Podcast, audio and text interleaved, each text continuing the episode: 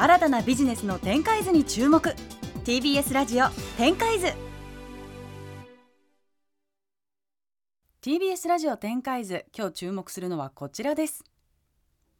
インターネットでポチッとお買い物をして自宅や職場で届くのを待つ。そんな今や当たり前のお買い物ライフですが皆さんは届いた後の箱いわゆる梱包材はどうしていますか？自宅で出すゴミ袋の大半を大手通販会社のロゴが入った段ボールたちが占拠している日もあるのではないでしょうか。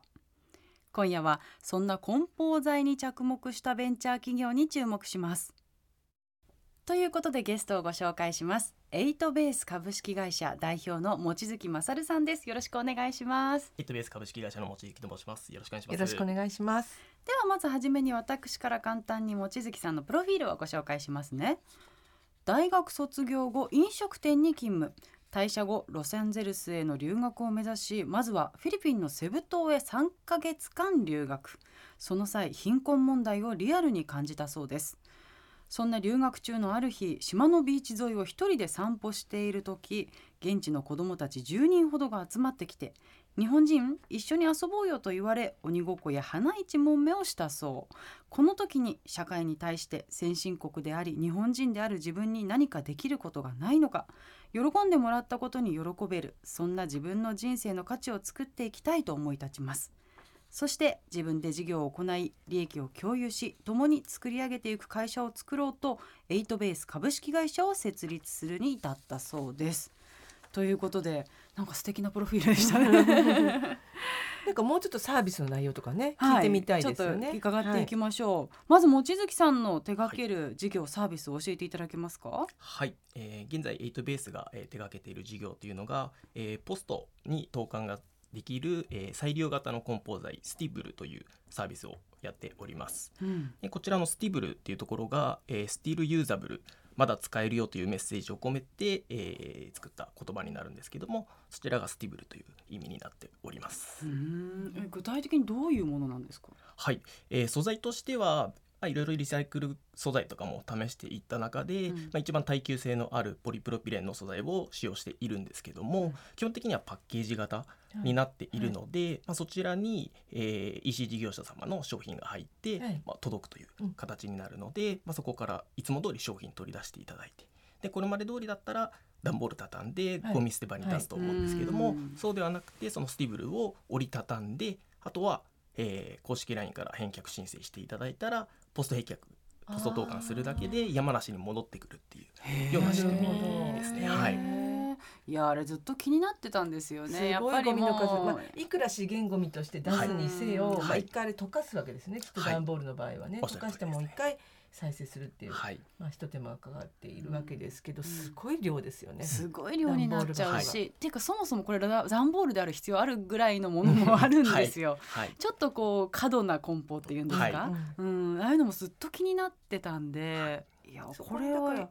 ですよね。スティーブルだったら、まあ、消費者の私たちが一手間はかかるけども、それによってでも LINE で、まあ、あのなんだろう申し込んで返却の手間はかかるけども何度もそれがこう使えるということですね、はい、リユースできるってことですね。おっしゃる通りです。どうしてもその返却をしていただくっていう手間はかけてしまうんですけども、うん、基本的にこの1週間以内とか、えー、何日以内に、えー、ポスト投函してくださいっていう縛りは設けていないので、うん、まあ、例えば出勤する途中に、えー、歩きながらポスト投函していただくとか、うんうん、まあ、最近なんかではコンビニエンスストアにもポストがあるのでコンビニ行くついでにスティブルを持って投函していただければいいので、まあ、そういった形で返却をしていただいてでも返却していただくだけではなくてしっかりと返却までしていただくと、えー、独自のスティブルポイントっていうのを設けているので、うん、えー、返却していただいた方にスティブルポイントを配布してで1ポイント1円で、まあ、デジタルギフトを PayPay であったり LINEPay と交換できるような仕組みにしております。はい、じゃああれですかお客さんは事業者になるってことなんですか？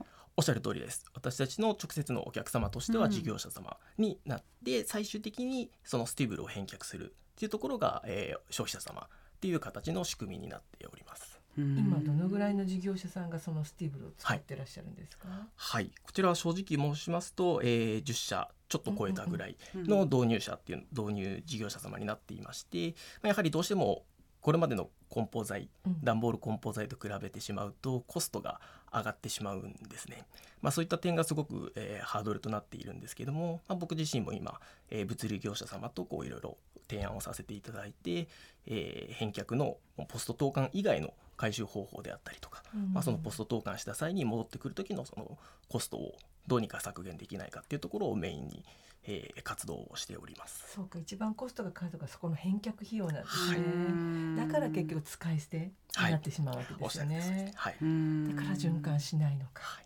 でもその強度とか、はい、まあ、汚れだったりとかっていうのは大丈夫なんですか？はい、あの戻ってきた際に、まあ、私たちの方で、えー、自然由来のえ除菌剤を使用してクリーニングさせていただいてで例えばマジックテープの部分が剥がれてしまったりっていうところは修復させていただいて、え、提供させていただくんですけども、まあ、それでもやはり事業者様からも、え、汚れるところが気になる方もいると思うんですけどもっていうふうにおっしゃられるので僕たちの提案としては、まあ、全てにスティブルではなくて、えー、お買い物する際に消費者様に梱包材を選んでいただく。っていう形の提案もさせていただいているので、まあ、そういった形にしていただくと、えー、汚れが気になる方は従来の梱包材でゴミが気になったりとか、えー、もったいないなところまで感じていた方々はスティブルを選んでいただいて、えー、配送していただく、まあ、そういった形の提案もしております。どんな事業者さんがその興味を持ってくださいました？はい、やはり基本的には EC 事業者様にはなるんですけれども、はい、えー、エシカルな、えー、素材を集めた EC 事業者様セレクトショップ様であったりとか、はい、えー、環境に配慮された美容品を扱う会社様が、えー、導入していただいているっていうような形ですね。そうですよね。商品はいくらサステナブルでも、はい、物流部門がサステナブルじゃないっていうのは、私もなんか買う側もね、うん、あこんなゴミ出しちゃってとか、うん、EC 便利だけどすごくゴミが出ますよね、はい、そうなんですよ。ゴミが気になるからやっぱりお店に自分で買いに行った方がいいかなと思いますよね、あと物流のところのコスト物流のところの CO2 とかも気になるわけですよ、はい、本来は、はい、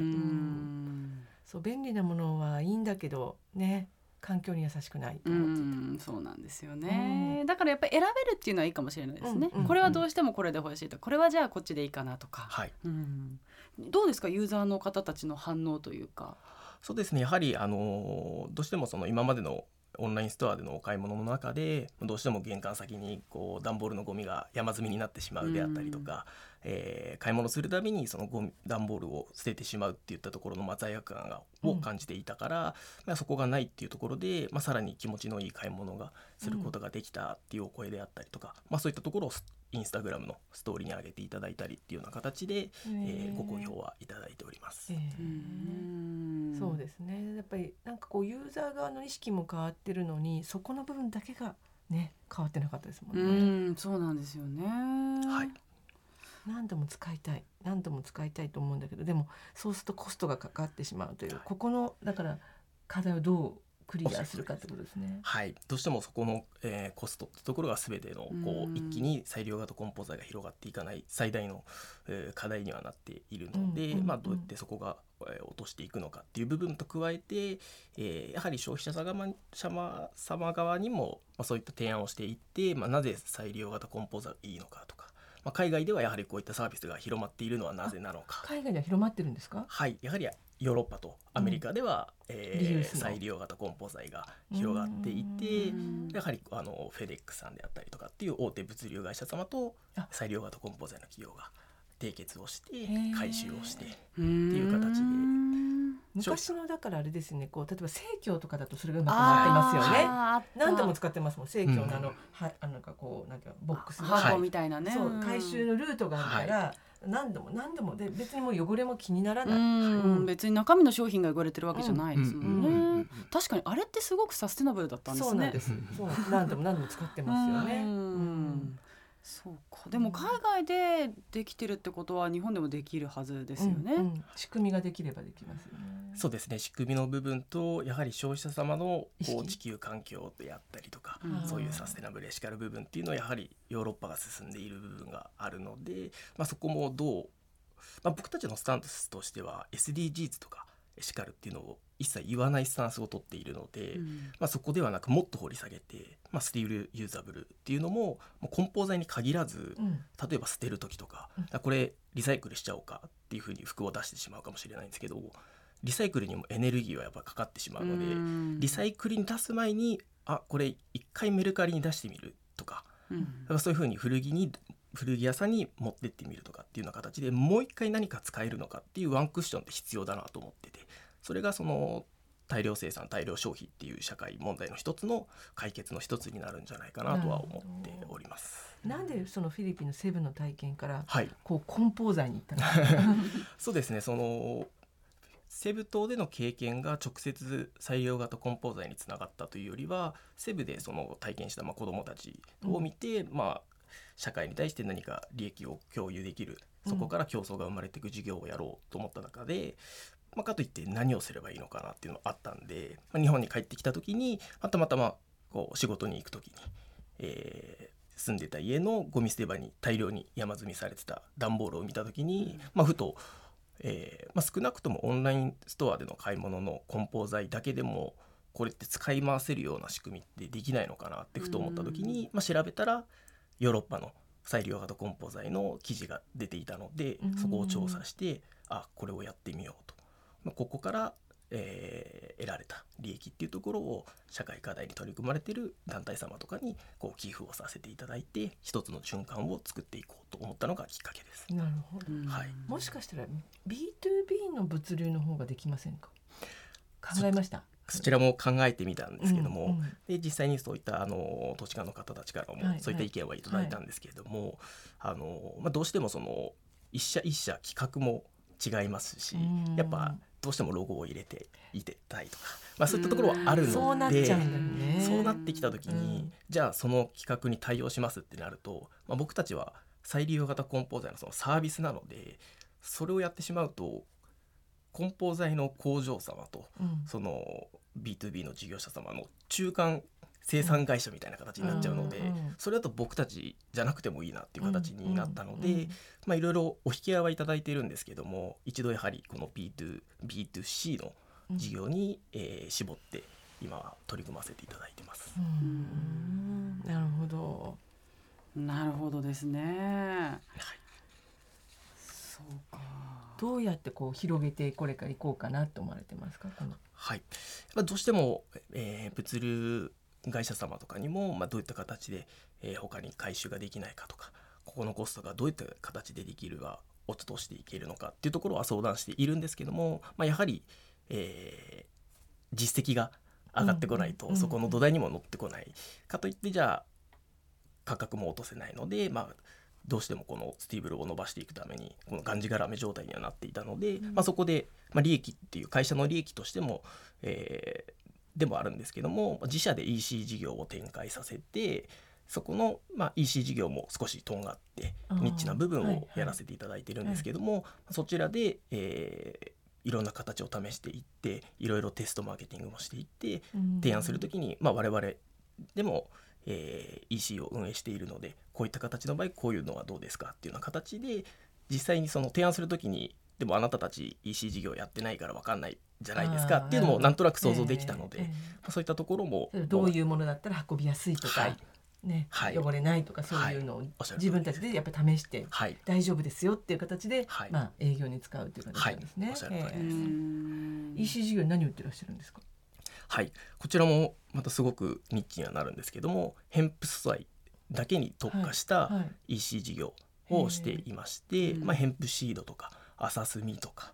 ヘンプ100%の T シャツとか。で商品を、えー、日本全国今25ブランド扱ってるんですけども、まあ、その商品をオンラインで展開させていただいてます、ね、その時にこのスティーブルを使って送ってらっしゃる、はい、なるほど。なるほど、ね、そうやってまずは使ってもらうっていうのも大事ですよねユーザーにも。はい。あとはなんかもう慣れな気がしますね。うん、もうなんか習慣化すると、なんかその梱包材って捨てるものじゃないんだから、はい、もう何度も使うものなんだってさっきの生協みたいに、はい、これは返してまたそれで来るんだっていうのがこうやっぱり習慣化できるといいですよね。おっしゃる通りですね。やはり梱包材といえばせずに使い回していくっていうところが浸透していくことが必要だとは思うので、うん、まあ、僕たちから事業者様っていうよりはもう消費者様からそういった再利用型梱包材を求めるような形になってくれば、うんうん、必然的に事業者様も使いたいっていう形になっていくと思っております。確かにね、はいまあ定着してまあ段ボールを毎回解体してゴミ置き場に捨てに行くのも手間じゃないですか、うん。そう考えたら同じ手間だから。そうそうそう。あれ結構手間です。うん。一週間に一回まとめてすごい量を はい。運ぶってね、うん。潰してこうやって綺麗にねやるのも。うんはい。そうですね。さてよろしいですか？最後に望月さんの今後の展開を教えていただけますか？はい今あの申し上げたようにやはりこのスティーブルっていうところを広げていくためには、えー事業者様だけの、えーご協力だけでは広まっていかないので、うん。はい、消費者様も、えー、梱包材といえば再利用型を、うん。そしてそれがスティーブルだというふうにし、えー知っていただくためにも、まあ、別で運営している EC 事業とも含めて、えー認知を広めていくために、えー今後、えー取り組んでまいりたいというふうに考えております。はいということで今週のゲストはエイトベース株式会社代表の望月勝さんでしたありがとうございましたありがとうございました。ありがとうございました。TBS ラジオ展開図